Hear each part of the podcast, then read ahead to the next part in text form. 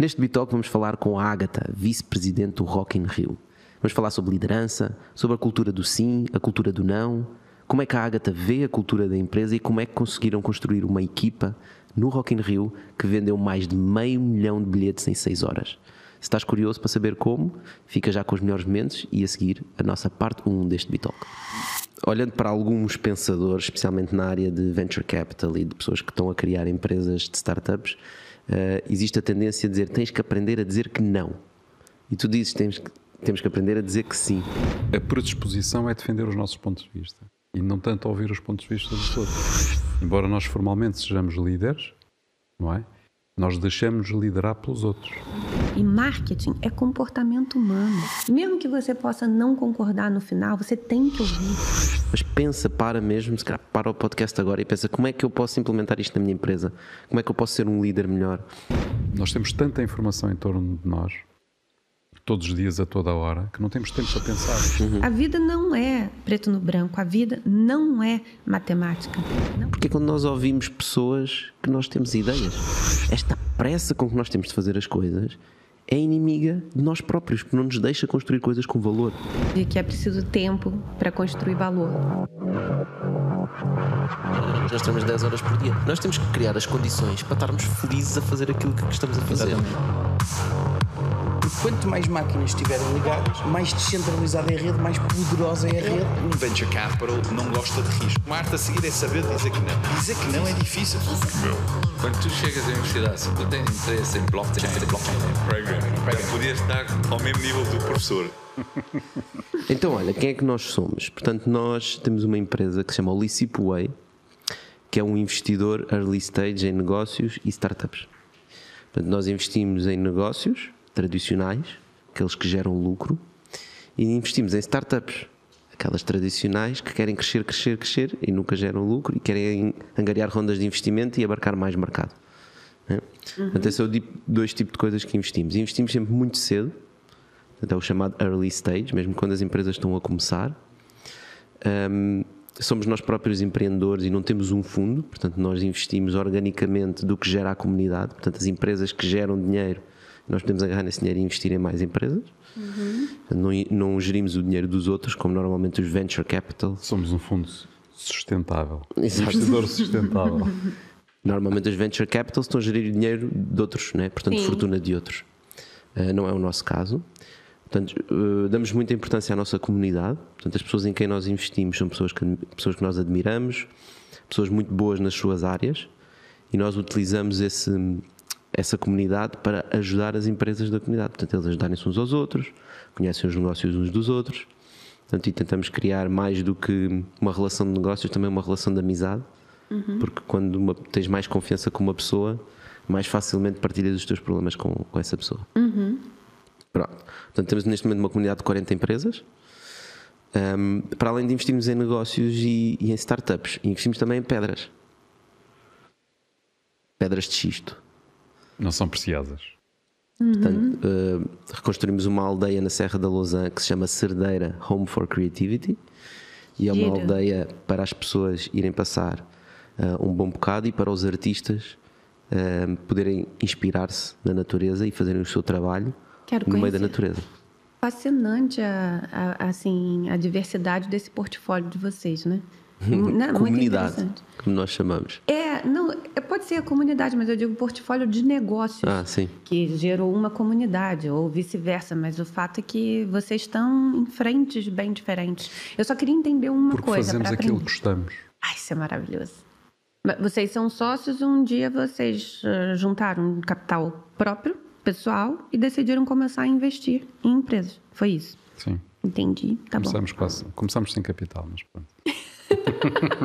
Investiram tempo Exatamente. e muita garra, muita energia. Sim, desenvolvemos negócios, né? Portanto, daí eu também dizer que nós, nós somos empreendedores, né? Porque nós começámos a fazer claro. empresas e à medida que essas empresas foram gerando lucro é que nós podemos agarrar nesse lucro e investir em mais empresas. E tem quanto tempo? Desde que começou esta aventura toda. Uhum. Vai uns 26, 27 anos. 27 anos tem a Mas empresa. Mas isso é quase a sua idade, né? É, exato. Mas então não dá. Não, a, empresa, a primeira empresa tem 27 Como? anos. Eu tenho 33. Não, mas então vocês são parentes? Somos. Uhum. Vocês são pai e filho? Exatamente. Ah, eu não sabia. Então eu tive que chegar nele. Não, ah, então dá, porque enquanto você jogava futebol, seu pai pavimentava o terreno. E a hora que você cresceu, você veio pra E, na verdade, a primeira engraçado, empresa- Muito bom. A primeira empresa do grupo foi criada pela minha mãe. Que máximo. E ela ainda tá com vocês na empresa? Tá. Claro. Ah, que espetáculo. E você é tão novo para ter um filho desse, desse tamanho. É verdade. Vai dizer que você É o mais já velho. tem filho. Você já é avô, Zé?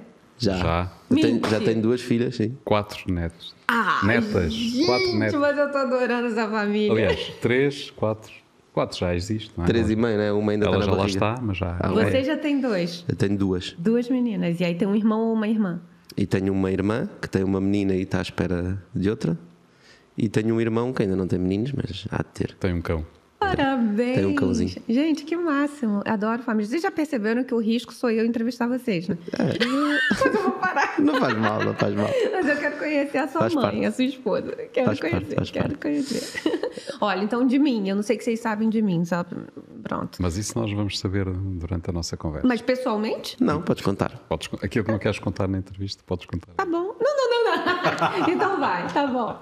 É porque eu gosto sempre de, de entender quem são as pessoas. Acho muito legal entender o, o percurso profissional, mas o que tem por trás da experiência humana, para mim, é o que vale mais. Adoro, adoro. Adoro essa história, essa constituição toda de família. É fantástico saber, porque eu acho. É, acho um grande privilégio a gente poder hum, desenhar e construir histórias e deixar um legado em conjunto nessa parceria que é a maior de todas, que é a família. Então, Exatamente. E vou-te contar outro segredo. Que é, trabalhamos todos juntos. Em vários projetos, mas estamos, trabalhamos todos juntos. Parabéns é a você e sua esposa, porque isso é até mesmo os outros irmãos. Não, parabéns a eles, porque foi mérito deles, não foi nosso. Ai, que lindo! muito bom, muito bom. Então tá, queridos, vamos lá. Quando vocês quiserem, vou parar de, de entrevistar vocês. Faz parte aqui da, da conversa. Portanto, nós não queremos muito fazer uma entrevista, queremos só falar contigo, perceber as ideias que tu tens. Ah, eu, por acaso, estava a ler ah, sobre algumas coisas que tu escreveste e encontrei um, um tema que achei bastante pertinente, que é o que tu falas da cultura da facilitação. Né? Que é aquela questão, tu dizes, temos que dizer mais vezes sim do que não. Porque, hum, olhando para alguns pensadores, especialmente na área de venture capital e de pessoas que estão a criar empresas de startups, eh, existe a tendência a dizer tens que aprender a dizer que não. E tu dizes temos que, temos que aprender a dizer que sim. Não é?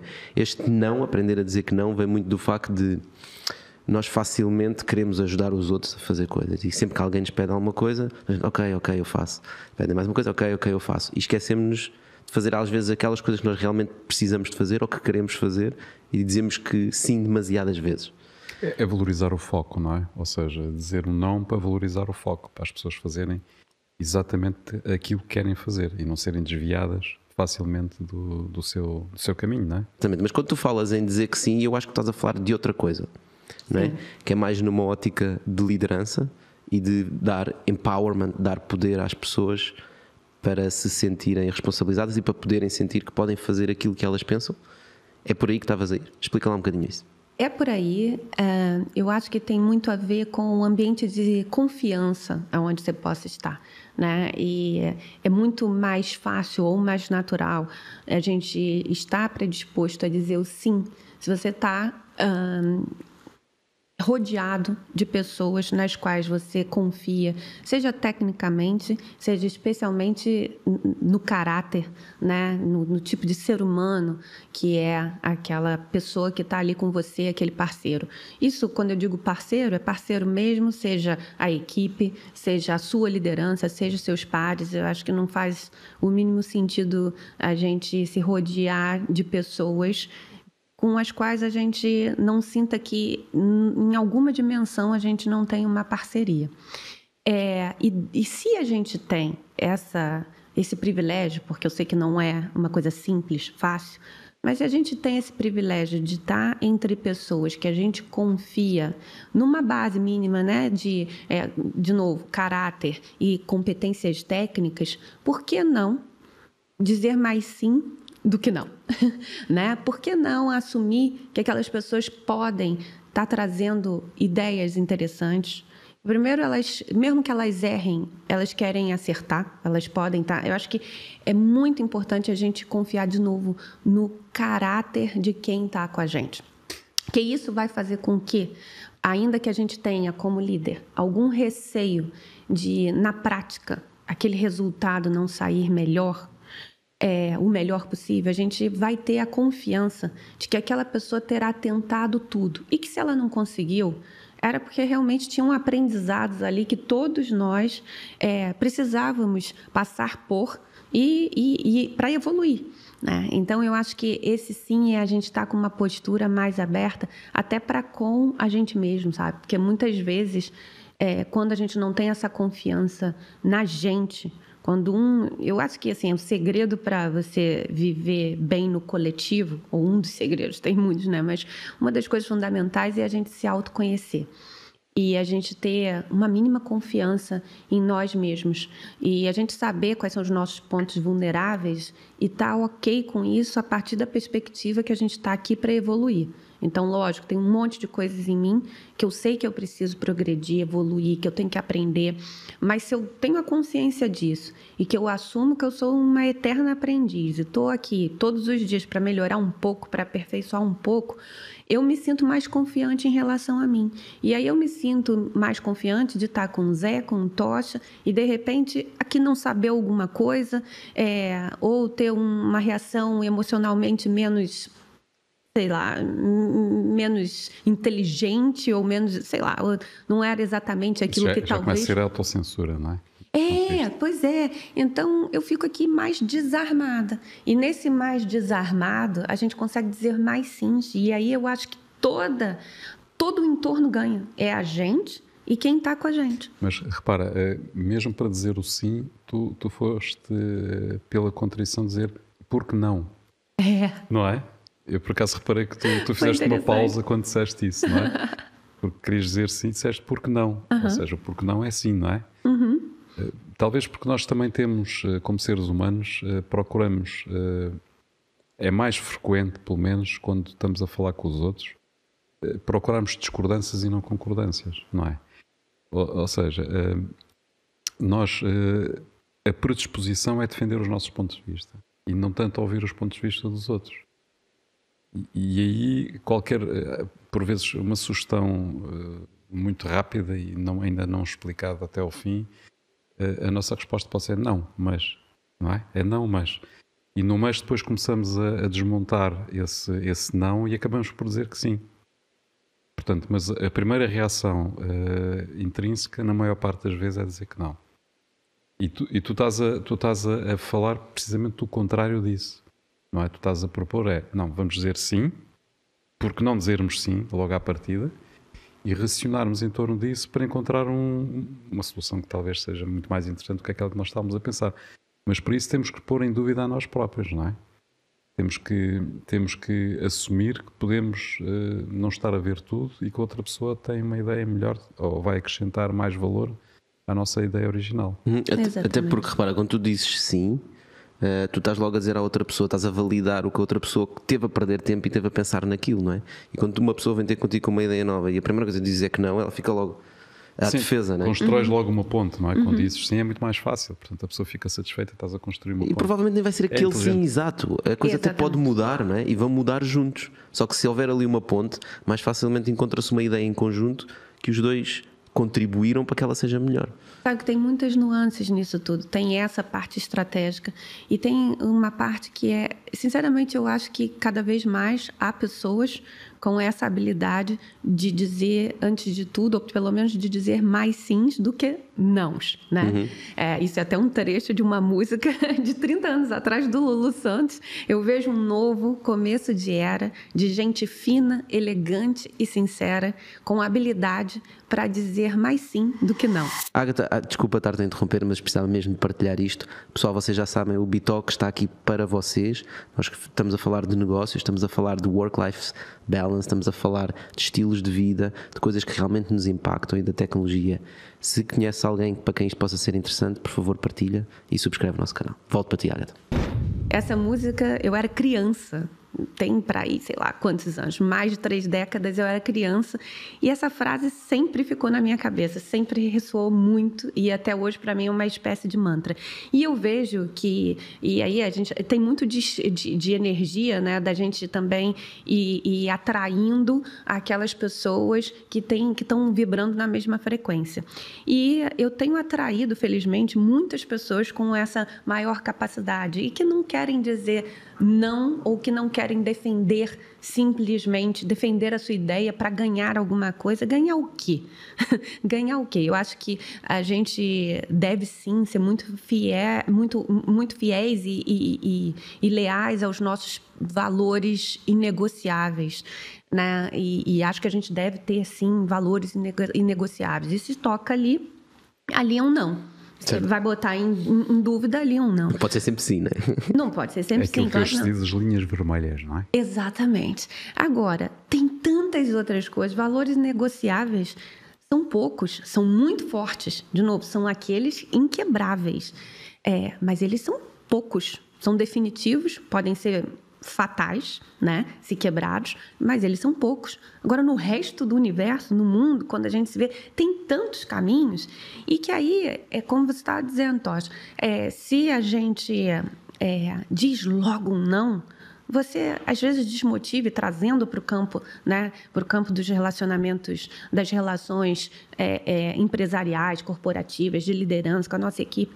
A gente desloga um não e você desmotiva, de repente, uma equipe, um fornecedor, um parceiro que botou energia, que botou dedicação, carinho, acreditando naquilo. Você pode começar com um sim, você pode começar com um elogio. Eu acho que essa coisa de quando você recebe uma, uma proposta, um, uma apresentação, uma ideia, e você já dizer, já começar, acho que bacana esse trabalho que você fez, você percorreu um longo caminho. Estou vendo que teve uma pesquisa. Olha, que isso pode ser muito legal, vamos lá ver. Tenho aqui pontos que eu vejo altos que a gente pode trabalhar, tem outros que eu tenho aqui alguma dúvida e queria que a gente trabalhasse isso junto. Vamos ver? Vamos. Cara, você já abriu, tá aí. Agora senti que estavas ali no, no chão do festival a, a falar com, com, a tua equipa. Né? Pode ser, mas é assim. E aí, estrategicamente, é engraçado porque a gente pode seguir por esse caminho de uma maneira muito intuitiva e eu tenho que agradecer aí minha conexão com o universo porque de uma forma muito intuitiva eu sempre tive uma abordagem mais para ir do que para o outro lado do simplesmente repelir e recusar e não e acabou. Nunca fui aí né, com comando e controle. Mas a verdade é que tem muito pouco tempo que eu comecei a verbalizar e entender o jeito que eu já agia. E a partir dessa verbalização e dessa compreensão é, com, com dados, né, com estudos realmente assim, é, acadêmicos, inclusive científicos, de neurocientistas e etc., que eu fui percebendo aquilo que eu já tinha por intuição intuição, um caminho né, é, já percorrido, e o que, que eu poderia, a partir desse conhecimento mais técnico, é, colocar estrategicamente nesse entendimento. Aí, como você falou, já não é uma coisa por um acaso, já é uma coisa que muitas vezes, muitas vezes é claro que dá vontade. Às vezes você vê sendo muito sincera, não é assim, não somos, é, não, eu não tenho um olhar poliana das coisas, não tenho, mas a minha lente é de crescimento sempre. E é de sempre olhar para aquela pessoa que está na minha frente me apresentando alguma coisa, querendo que ela se, se sinta empoderada para que ela continue a apostar e a se expor no sentido de arriscar, uhum. né? Então, estrategicamente, como líder, como colega, como liderada, inclusive, porque eu não tenho essa, eu, eu gosto de reconhecer os meus, os meus líderes também, eu acho muito importante, assim como não tem nenhum problema de, com toda a, a educação e a elegância, colocar também aquilo com que eu não concordo, porque também tem coisas que eu posso não concordar. Mas aí é, com essa visão e com esse entendimento de que a gente tem melhores resultados realmente para o negócio quando a gente, quando a gente dá espaço para outras pessoas criarem, aí muito mais vezes, de forma consciente, eu busco essa postura. Eu acho muito interessante aquilo que tu disseste quando te colocas na posição de liderada. Porque, de facto, mesmo quem tem posições de liderança e, e, e tem essas responsabilidades, tem momentos em que os seus, diremos, subordinados, entre aspas, ou, ou os liderados, passam a ser líderes, nossos líderes, não é? Ou seja, determinados temas estamos a discutir e sem dúvida nenhuma que nós seguimos as opiniões deles e aquilo que é a visão deles para aquele tema, não é? Ou para aquele, para aquele assunto em específico ou para, ou para aquele projeto. E nesse momento, embora nós formalmente sejamos líderes, não é? Nós deixamos liderar pelos outros. E acho que isso, eh, lá está, é um bocado aquela prova de inteligência, nós nos circundarmos, termos a acompanhar-nos pessoas que são melhores do que nós. Isso E é. aí crescemos, né? É nessas fases que nós vamos crescer, quando deixamos, ah, percebemos que outras pessoas estão ali e estão a dizer coisas que é realmente eu não tinha este conhecimento, né? Mas acho que não é só dizer coisas, é fazer. É, na prática, está a liderar aquele projeto e vai para a frente. E naquele momento ele é líder daquele projeto. Exato. E ele é nosso líder. Portanto, o que ele vai dizer é aquilo que faz sentido Exatamente. nós apoiarmos. E nesse sentido aí vamos apoiar. O que é que ele está. E aí depois nas redes sociais vês aqueles postings que dizem grandes líderes dão poder às pessoas que lideram para se tornarem também seus líderes. É, mas é verdade. Você, sa- o- assim, um grande expoente dos negócios, que é o Jack Welch, ele sempre diz que a capacidade dele estava muito mais em escolher com quem ele trabalhava, pessoas muitas vezes que ele considera, considerava melhores do que ele, do que propriamente a competência dele, prática, técnica de fazer aquilo. Mas ele foi um grande descobridor de talentos e se juntava com aquelas pessoas. Então, assim, você buscar complementariedade, ter a noção que é impossível você saber tudo e que tem que ter pessoas melhores que você, porque só assim que você vai evoluir, né? E que tem espaço para todo mundo, eu acho mais do que bonito, né? Porque às vezes o meu papo pode parecer um pouco assim, é, estamos num campo esotérico, uma beleza de energia de ser humano. É isso mesmo, é verdade. Mas tudo isso gera resultado efetivo para o negócio. Porque os negócios são feitos de pessoas e as pessoas precisam estar bem. E nesse campo, quando a gente, quando alguém se sente realmente parte de um negócio, de um projeto, quando ela percebe que os atos dela têm de fato impacto, você não precisa mais controlar. O segredo de não ter que controlar uma equipe é dar poder a ela. Lógico, de novo, não vamos dar poder a quem não está preparado para dar poder. Poder no sentido de não vamos colocar como um líder, né, três pessoas numa liderança compartilhada com você, é, se você não perceber que eles têm minimamente condições de estar ali. Mas se tem, lembra de você. Como que você era? Se hoje você é um líder de topo, como você era, de repente, há 10 anos, há 15 anos atrás, quando você começou, você não tinha vontade, você não tinha aquela garra, você não queria ter a chance, a oportunidade de fazer diferente, de mostrar? Eu era assim. Então, assim, eu lembro muito de mim. E, e eu adoro ter pessoas mais novas que eu na equipe, adoro. Eu adoro é, aprender com elas e adoro mostrar a elas que a minha experiência tem o seu lugar. E, e- e, hum, essa complementariedade que a gente está vivendo no Rock in Rio, acho que muitas empresas passam por isso. Na nossa empresa, a gente de- tem desde um baby boomer a uma geração Z. Daqui a pouco vão estar, são quatro, quatro gerações trabalhando juntas. E todos têm o seu lugar. Todos, todas, todas as, todas as pessoas ali têm o que trazer. Porque a experiência com o frescor e com o entendimento de, de novas mídias, por exemplo. É, tem tantas coisas que, que, que, que hoje não fazem parte da minha, e da, da minha vivência é, original, assim, do marketing, como hoje se tornou é, o marketing digital e toda a ciência que tem por trás. Só que tem uma coisa que não vai mudar nunca que é o comportamento humano. E marketing é comportamento humano. Marketing tem suas bases na filosofia, na antropologia, na sociologia, na psicologia. É ali que está. E isso é o mais importante. Então, quando você junta é, uma pessoa que hoje nasceu um nativo digital e que ele tem quase que uma neuroplastia, os próximos, os alfas vão ter. Os nossos filhos têm uma neuroplastia diferente. Os alfas já é a próxima geração, né? É, os alfas são agora, meus filhos, um tem 10 e outro tem 7, eles são, eles são alfas. Né? A partir dos 15, 16 hoje já são geração Z, até uns 24, 25. Para baixo, de 14 para baixo, são alfas. E esses nasceram já no iPad e em tudo mais, e não sei o que ainda. E a, isso mudou a neuroplástica. Um outro jeito, é tudo ao mesmo tempo agora, e é multi, multifunção, é diferente. Multitasking. Mas né? acho que é, é muito importante aquilo que estás a falar, que é a questão de procurar a complementaridade, não é? O balanço, né? Porque, porque isso acho que é de sublinhar e, as pessoas estarem atentas a isso, porque a tendência natural das pessoas é escolherem iguais a si, Uhum. não é? Portanto, ou seja, as pessoas, quando, mesmo em entrevistas, quando, quando procuram alguém para trabalhar com eles, procuram afinidades. Procuram afinidades eh, de, de feitio, pontos de vista, de, de abordagens. E isso, em vez de tornar as equipas mais fortes, se calhar torna-as mais fracas, não é? Porque eh, lá está, não, não permite essa complementaridade, não permite, eh, eh, no fundo, a dialética que tem que haver entre as equipas de alguma tensão, alguma tensão positiva, Claro. que vai gerar criatividade, vai gerar novas iniciativas, vai gerar rupturas, que são muitas vezes necessárias, rupturas, não é?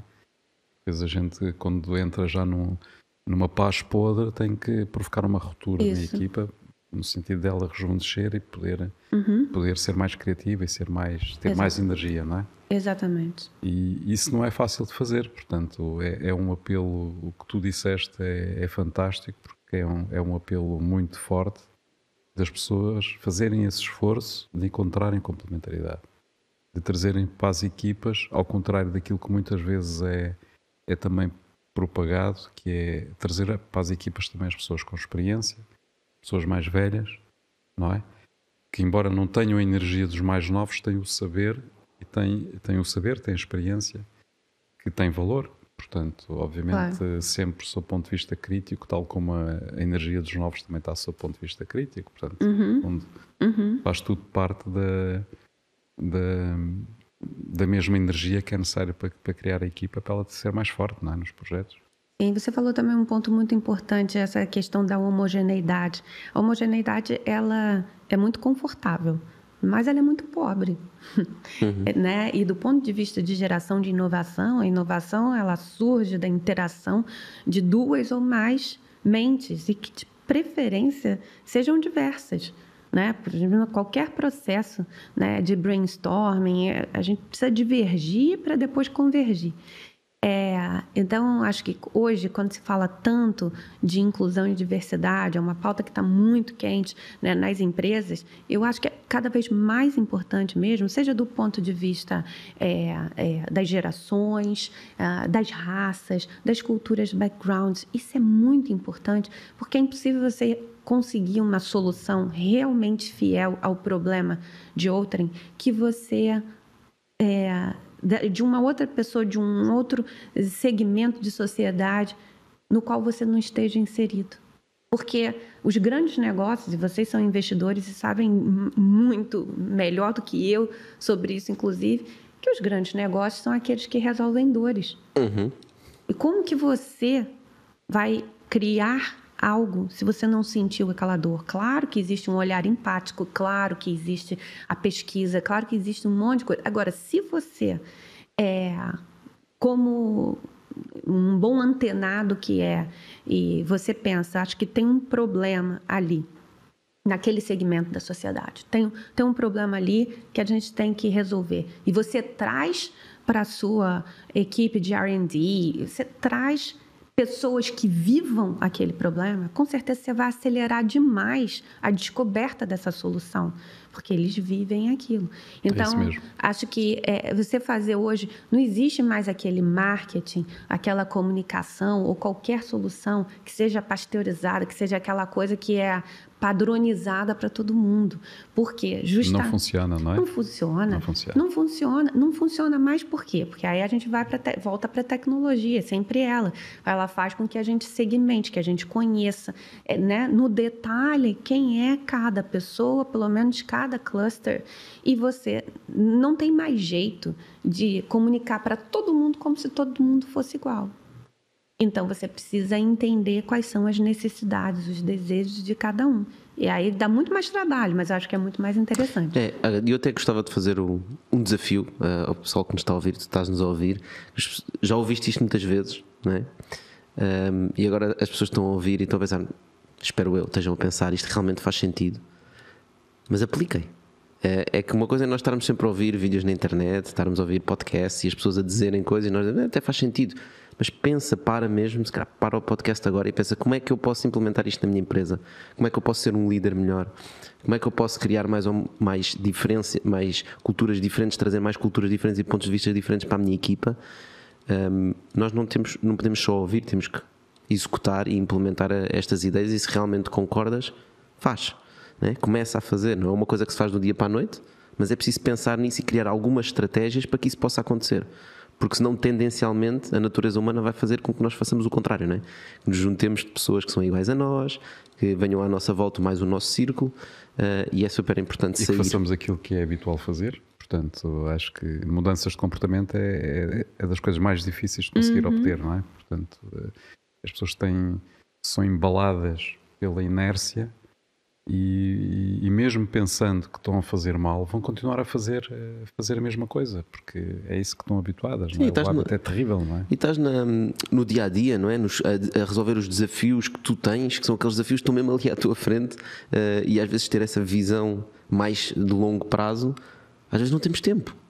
É o nosso problema, não temos tempo, uhum. não é? Uhum. Estamos embrenhados nos nossos desafios uh, e não temos tempo para pensar no futuro e pensar para onde é que nós estamos a caminhar. Falar sobre tempo é abrir um outro portal. A gente pode ir lá, mas eu queria te, eu queria só complementar uma coisa. É, acho que a questão da gente ter eh, grupos, equipes heterogêneas, diversas, eu acho fantástico, fenomenal e necessário é, da gente buscar pessoas que nos complementem com, com, outros, com outras visões e competências e etc. Mas tem uma coisa que eu acho que é muito importante a gente manter a unidade, que é no propósito ou na direção, sabe? Então, e, e isso que eu queria falar para as pessoas que estão nos ouvindo, é, Busquem sim, porque são, é, são coisas diferentes. Busquem sim quem tem um alinhamento de propósito com vocês. Tá? Pensa, essa pessoa está indo para o mesmo lugar. Ela não interessa o como. O como que é diferente, sabe? Agora, a partir do momento que a gente quer, olha, eu quero impactar o mundo positivamente. É, e como? Acredito muito, no meu caso, Agatha, acredito que há vários caminhos, tá? Felizmente há vários caminhos. Mas o que mais me encanta e eu sei que desperta em mim, tira de mim o melhor que eu posso oferecer é a educação. A nova educação, é, novas formas de se educar, entender que as soft skills, ou que essa conversa que a gente está tendo, que cinco anos atrás a gente não teria, estava muito nichado, assim, os grupos eram super, quase que escondidos, os que falavam de inteligência emocional e, e energia e vibrar na mesma frequência e a liderança compartilhada e olhar para as pessoas, não tinha. Infelizmente hoje desponta. É, então, é, eu acredito, quando eu encontro pessoas que querem de fato construir um mundo melhor, impactar a sociedade com aquilo que está ao seu alcance. É lindo e eu acredito que pode estar aqui do nosso lado alguém é, com a capacidade de, não sei, acabar com o problema da emissão de dióxido de carbono no mundo. Pode ter. Pode ter aqui um Elon Musk que vai decidir é, criar uma civilização em Marte e conseguir. Tudo bem, mas não precisam ser esses os planos, porque a gente pode impactar dentro da nossa família, inclusive, que é a primeira noção de, sociedade que alguém tem, pode na nossa equipe, no nosso bairro, entre os nossos amigos, whatever. É, mas ter essa vontade de realmente deixar um mínimo legado a partir da nossa própria existência. E nesse no meu caso, quando eu encontro pessoas que acreditam na educação de alguma forma, né, que entendem que o mundo é uma escola, que a vida por si só já é um processo de aprendizagem, que nós estamos num caminho de, é, numa condição de eternos aprendizes, sempre em evolução. Essas pessoas, elas podem ir por caminhos completamente diferentes do, dos meus, e eu adoro que vão mesmo mas elas estão indo para o mesmo lugar. E é aí que a gente se junta. Então, não, não, querias falar do tempo, mas já estás a falar do tempo. Pronto. Não, não, é? não eu até queria falar do tempo, mas eu digo que eu queria falar, dar essa nota antes. Porque, porque sem tempo, ou melhor, eh, tu estás a falar em legado, estás a falar em, em, sentido de vida, não é? De uhum. prática. É? Portanto, e é muito mais profundo do que propriamente um, um conselho do ponto de vista de como atuar na vida do dia a dia, não é? Uhum. É, é, um, é um statement. Acabaste de fazer Sim. um statement, não é? É fazer valer a pena, né? Vale sempre a pena. Uh, porque vale sempre a pena porque nós somos também engolidos normalmente pelo, pela, pelo vórtice de, dos problemas mesquinhos do dia a dia, não é? Uhum. E às vezes temos dificuldade, aquilo que Tocha estava a apelar há bocado, epá, parem, não é? Parem, pensem. Nós temos tanta informação em torno de nós, todos os dias, a toda a hora, que não temos tempo para pensar. Portanto, acabamos por usar o nosso cérebro mais para processar a informação do que para produzir algo, não é? Para produzir pensamento. E o, o grande risco que nós, eh, como sociedade e como pessoas individuais, corremos é deixarmos de saber pensar. Porque deixamos de pensar sobre aquilo que nos circunda e sobre o significado da nossa intervenção no dia a dia e, e em termos estratégicos do que é que é a nossa vida, o que é que a gente pretende da vida. Esse ponto é tão importante, Zé. É? É muito importante. Eu acho que as pessoas estão mesmo precisando resgatar a, a capacidade analítica, o pensamento crítico, né? E, e, e, realmente crítico no sentido não é de criticar, é justamente o contrário, de criticar sem pensar, não. É o contrário, é de ser capaz de fazer um compasso de espera para pensar sobre aquilo que foi dito, que está sendo colocado. Por que, que as fake news é, tão, têm o tamanho que tem? Porque as pessoas não param para pensar. Por que, que a, o mundo está polarizado do jeito que está? As pessoas parecem que querem é, preto assumir... Preto e branco, não é? Preto, preto e branco e querem assumir uma parte. Eu estou aqui, então o outro está contra mim. Uhum. Não, não, não param para pensar que existem motivações Existem, mesmo que você possa não concordar no final, você tem que ouvir, você tem que praticar a escutativa. Esse projeto que a gente lançou há pouco tempo, não sei se vocês foram impactados por ele, o Rock in Rio Manorama, uhum. é, ele tem muito dessa proposta do parar para pensar, refletir, dialogar, né? Porque falta diálogo, falta esse pensamento crítico e falta diálogo. Então a gente criou um festival de conversas para que e, e, onde nas conversas sempre tinham pessoas de backgrounds e, e, e visões de mundo e, vivências realmente muito diferentes, né? Ali conversando, trocando ideia, porque para a gente poder promover justamente esse maior entendimento, um, um alargamento de repertório, né? De visão de mundo, porque senão a gente fica trancado naquelas bolhas, nas nossas, fica todo mundo cheio de certeza, cheio de certeza. E aí? Uhum. A vida não é preto no branco, a vida não é matemática. Não é. E o humano não é quase, é, é quase isso, não é? É dar-te tempo para tu parares, pensares e ouvires, uhum. conversares com outras pessoas, não é? Portanto, o vosso objetivo, se eu percebi bem, é juntar pessoas de várias áreas, de várias, um, de várias coisas que façam na vida e deixá-las falar. Uhum, é? E partilharem. E, e é a tal escuta ativa que tu estavas a dizer para nós ouvirmos porque é quando nós ouvimos pessoas que nós temos ideias, não é? E é porque eu às vezes tenho ideias, estou a pensar sozinho e estou a ter ideias, não é? Porque o meu próprio pensamento faz-me gerar ideias. Mas se eu estiver num grupo de pessoas em que eu estou a ouvir alguém a falar sobre coisas, outras ideias aparecem uhum. que nunca me apareceriam na minha cabeça, porque eu não tenho alguns conceitos que eles estão a passar.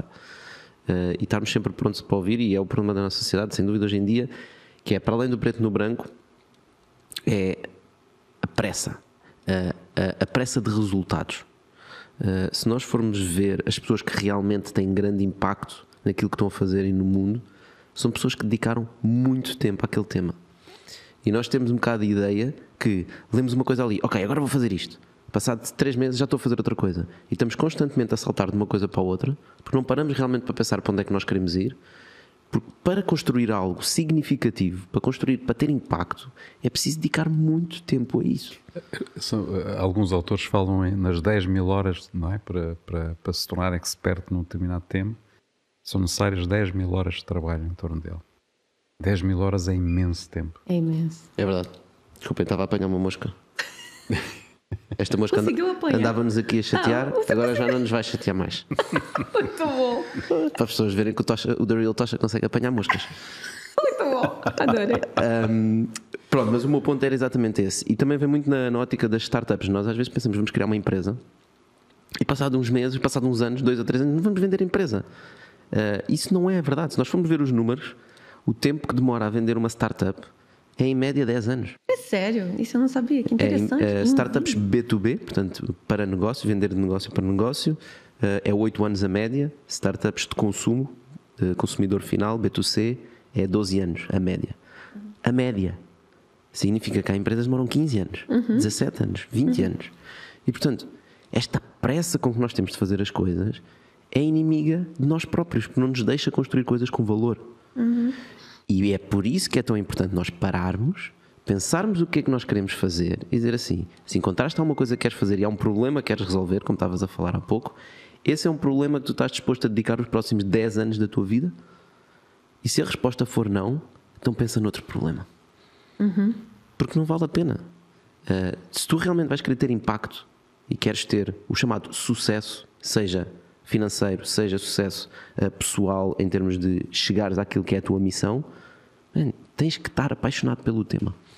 E se não tiveres, não vale a pena fazer porque estão ali mais 100 pessoas que são completamente apaixonadas pelo tema e vão-te ganhar. Vão fazer melhor.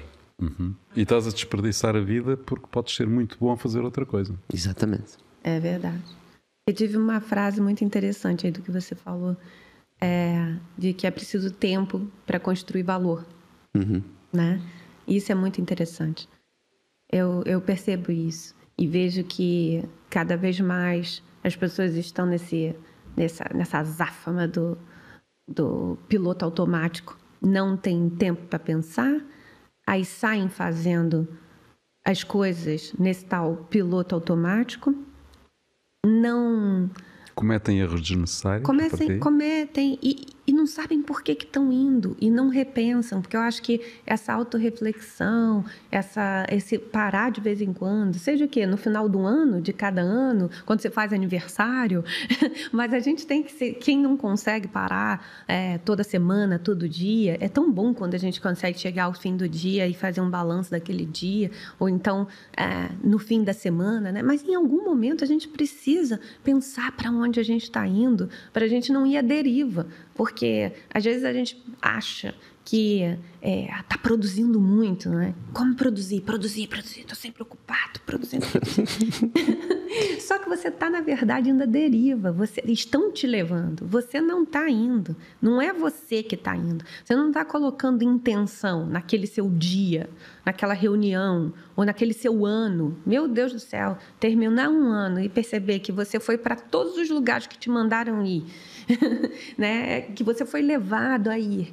E você não fez nada. Isso não tem nada a ver com, com relação de liderança, nada disso, não. Quando, né, você pode estar dentro de uma empresa que tem o seu, que tem as suas diretrizes, tem o seu plano de ação, você pode ter líderes que, sim, te dão diretrizes também, é, mas você tem, tem que estar de. tem que ter afinidade com aquilo, tem que estar de acordo com aquilo. Você, aquilo tem que fazer parte do seu plano maior.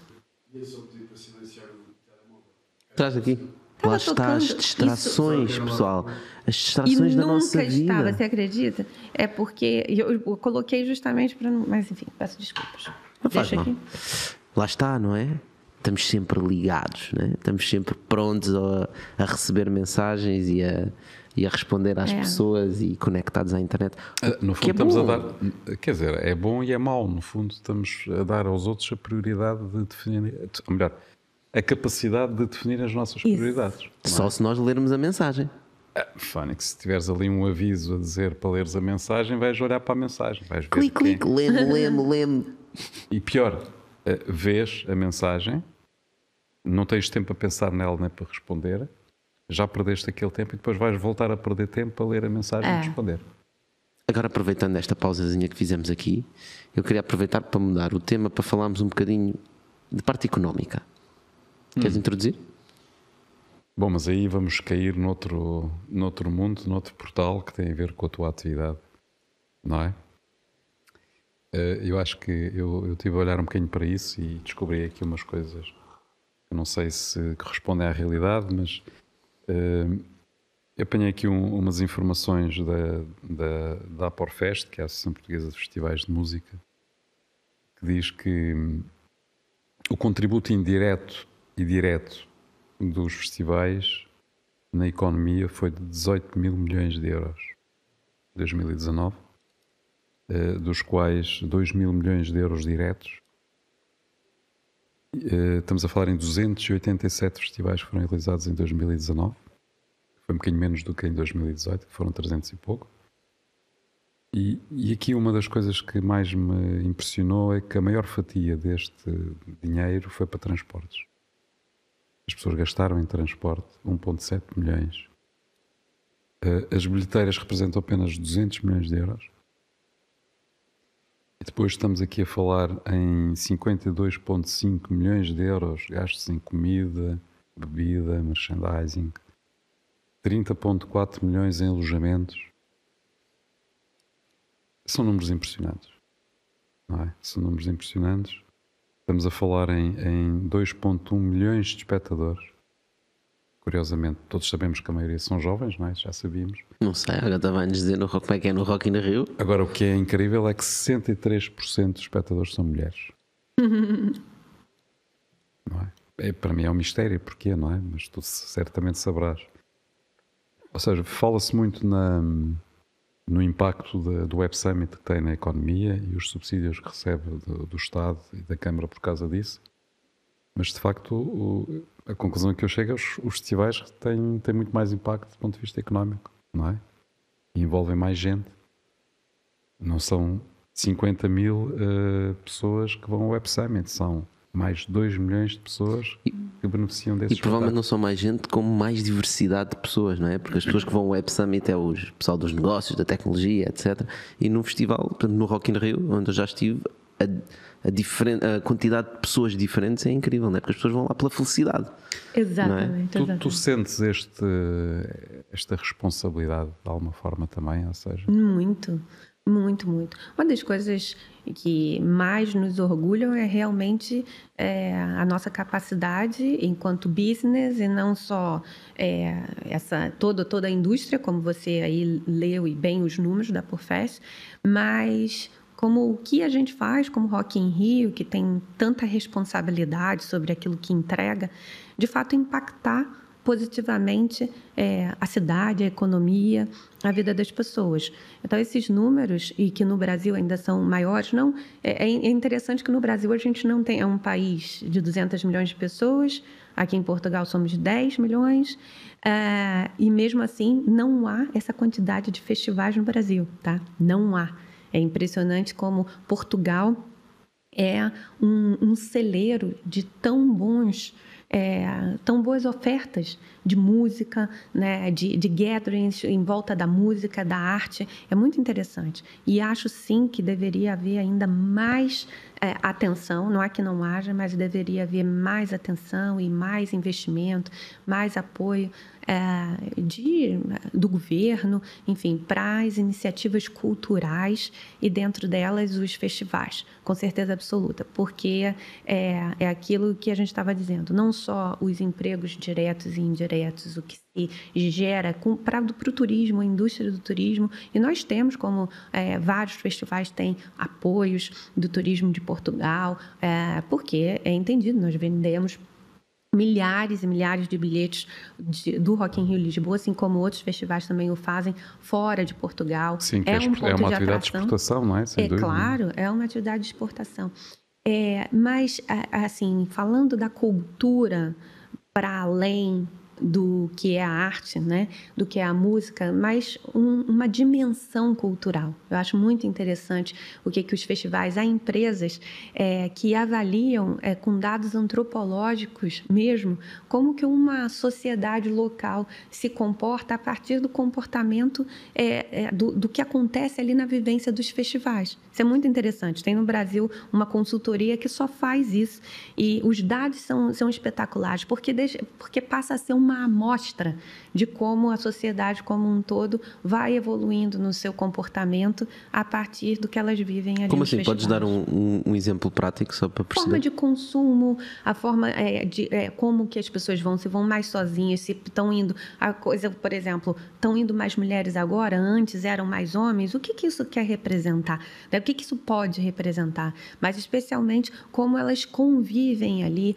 O tipo de música é muito importante porque tem músicas que são que têm letras muito mais politizadas, tem artistas que buscam por uma questão de é, mesmo vamos agora ah, é, é, são são verdadeiros são, são são letras de rebeldia né, Inter, contra o status quo intervenção né, de intervenção e tem outros que são mais poéticas. Então você vai vendo que o mundo vai a cultura tem muito isso né? A arte é, é, é uma grande exacerbação é uma grande materialização eu acho é, daquilo que se vive na, na, na sociedade é um reflexo é um reflexo. Acho muito curioso tu teres dito que, que em Portugal há uma, há uma quantidade muito grande de festivais, portanto, é, maior do que no Brasil, que, é, que é, é, impressionante isso.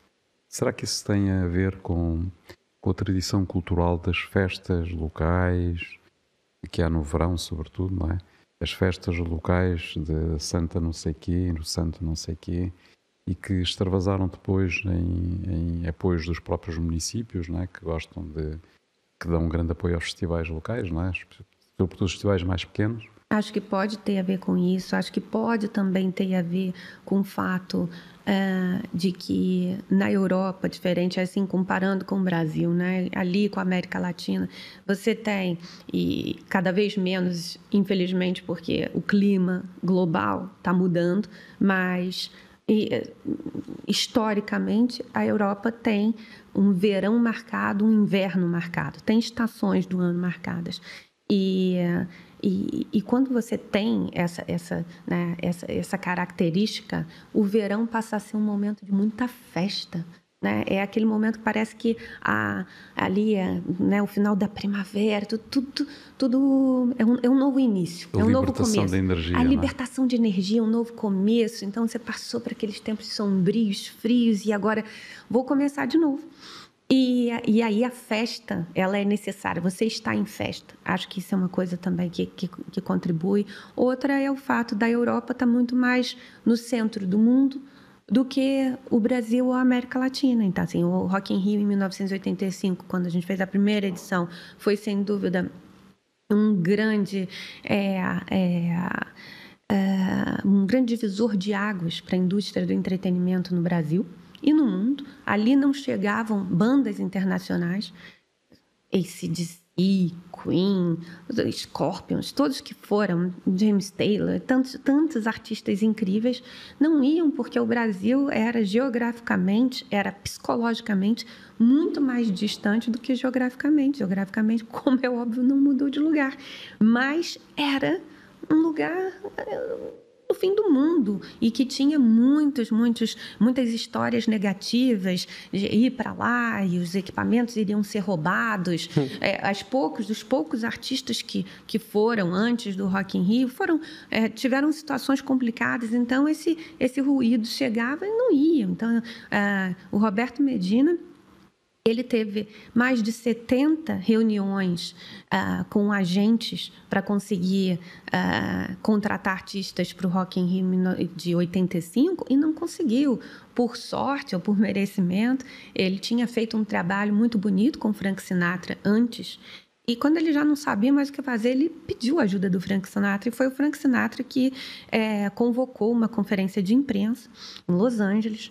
É, para que esse amigo, parceiro dele brasileiro, contasse uma história. Frank Sinatra chamando, a imprensa e o mercado foram.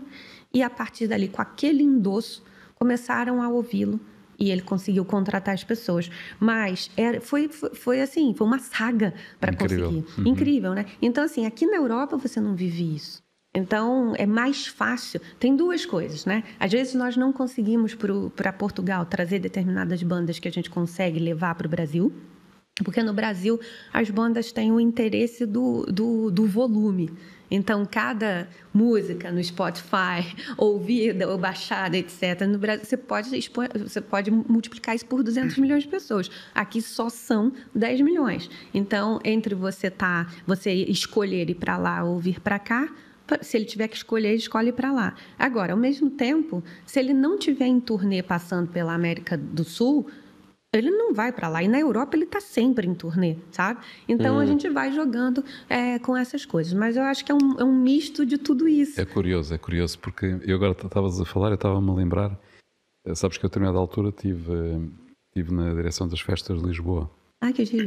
em 1990, quando, quando, quando se reabriu, diremos assim, o Jorge Sampaio foi eleito Presidente da Câmara, e, portanto, e foi criado um gabinete das festas de Lisboa, de que eu fazia parte, e foi nessa altura que, se foi organizado eh, o primeiro, não foi, foi o primeiro mega concerto com os Rolling Stones, no estádio José Alvalade, no dia 10 de junho, fazia parte do programa das festas de Lisboa.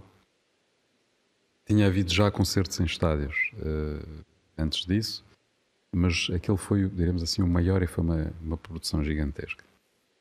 E, e para que ele fosse possível, eh, teve se. Hoje em dia, o papel dos patrocinadores, podemos também falar sobre isso, é, é muito ativo, existem múltiplas formas de atuação, etc.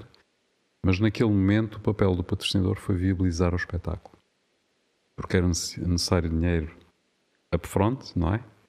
Eh, e quem estava, diremos assim, a tentar trazê-los era, era o município de Lisboa, não é? Portanto, que não tinha essa capacidade upfront. E, então foi buscar o apoio de um banco, neste caso foi do Montepio Geral, que avançaram com o dinheiro todo para o festival, portanto, para o, para o- para o concerto dos Rolling Stones. E que depois, portanto, foram o patrocinador principal e, e a bilheteira do, do, do concerto foram as próprias agências do banco. Não é? Foi um caso curioso. E, e- e isso foi fundamental, foi um gesto fundamental e teve aí, diremos assim, uma intervenção muito clara do- na altura do, do presidente do município, que era o Jorge Sampaio, eh, e que permitiu que Portugal começasse a fazer parte da rota dos, do- do- do- das, da- da- das rotas, não é? Das turnês. Dos turnês europeus das grandes bandas, não é? Interessante. Isso foi A- que ano? Isso foi em 1990. A partir daí, Lisboa passou, passou a estar no mapa, não é? Digamos assim. Isso foi, foi marcante. E você estava lá nesse início, nesse marco. Que Estava. bom. É verdade, é verdade. Mas eh, estava-te a ouvir e de facto isso faz todo o sentido. Curiosamente, parece-me, pelo menos há essa opinião, de que eles gostam de vir cá. Eles gostam de vir cá porque nós temos um público muito, muito simpático, não é? Sim. É muito educado. Toque bem ou toque mal, Batemos palmas. sempre. Nós temos 10 horas por dia. Nós temos que criar as condições para estarmos felizes a fazer aquilo que estamos a fazer. Porque quanto mais máquinas estiverem ligadas, mais descentralizada é a rede, mais poderosa é a rede. Um venture capital não gosta de risco. Uma arte a seguir é saber dizer que não. Dizer que não é difícil. Quando tu chegas à universidade, se tu tens interesse em blockchain, blockchain programming, poder estar ao mesmo nível do professor. Nós como seres humanos e a nossa consciência, e por isso que eu acho tão importante a educação do ponto de vista da conscientização, da sensibilização. Vamos acabar com o processo industrial, mas vamos, sobretudo, conscientizar as pessoas. é? Se nós queremos passar essa mensagem, pá, temos que ser consequentes naquilo que é a realidade. Quando essa marca foi criada, não existia internet, a gente estava na época do fax. E a gente, mesmo com esses números astronômicos, a gente tem uma posição muito humilde no sentido de nunca achar que o jogo está ganho. No Brasil, a gente esgota os 700 mil bilhetes seis meses antes. O Rock in Rio é o resultado de um profundo respeito ao nosso público. Quando os riscos e quando as desvantagens forem superiores às vantagens, nós simplesmente deixamos de usar a tecnologia, porque faz parte do ser humano. é? As pessoas que não, não estiverem conectadas, elas estarão à margem da sociedade. O medo é um grande organizador social. Há uma distorção brutal da realidade.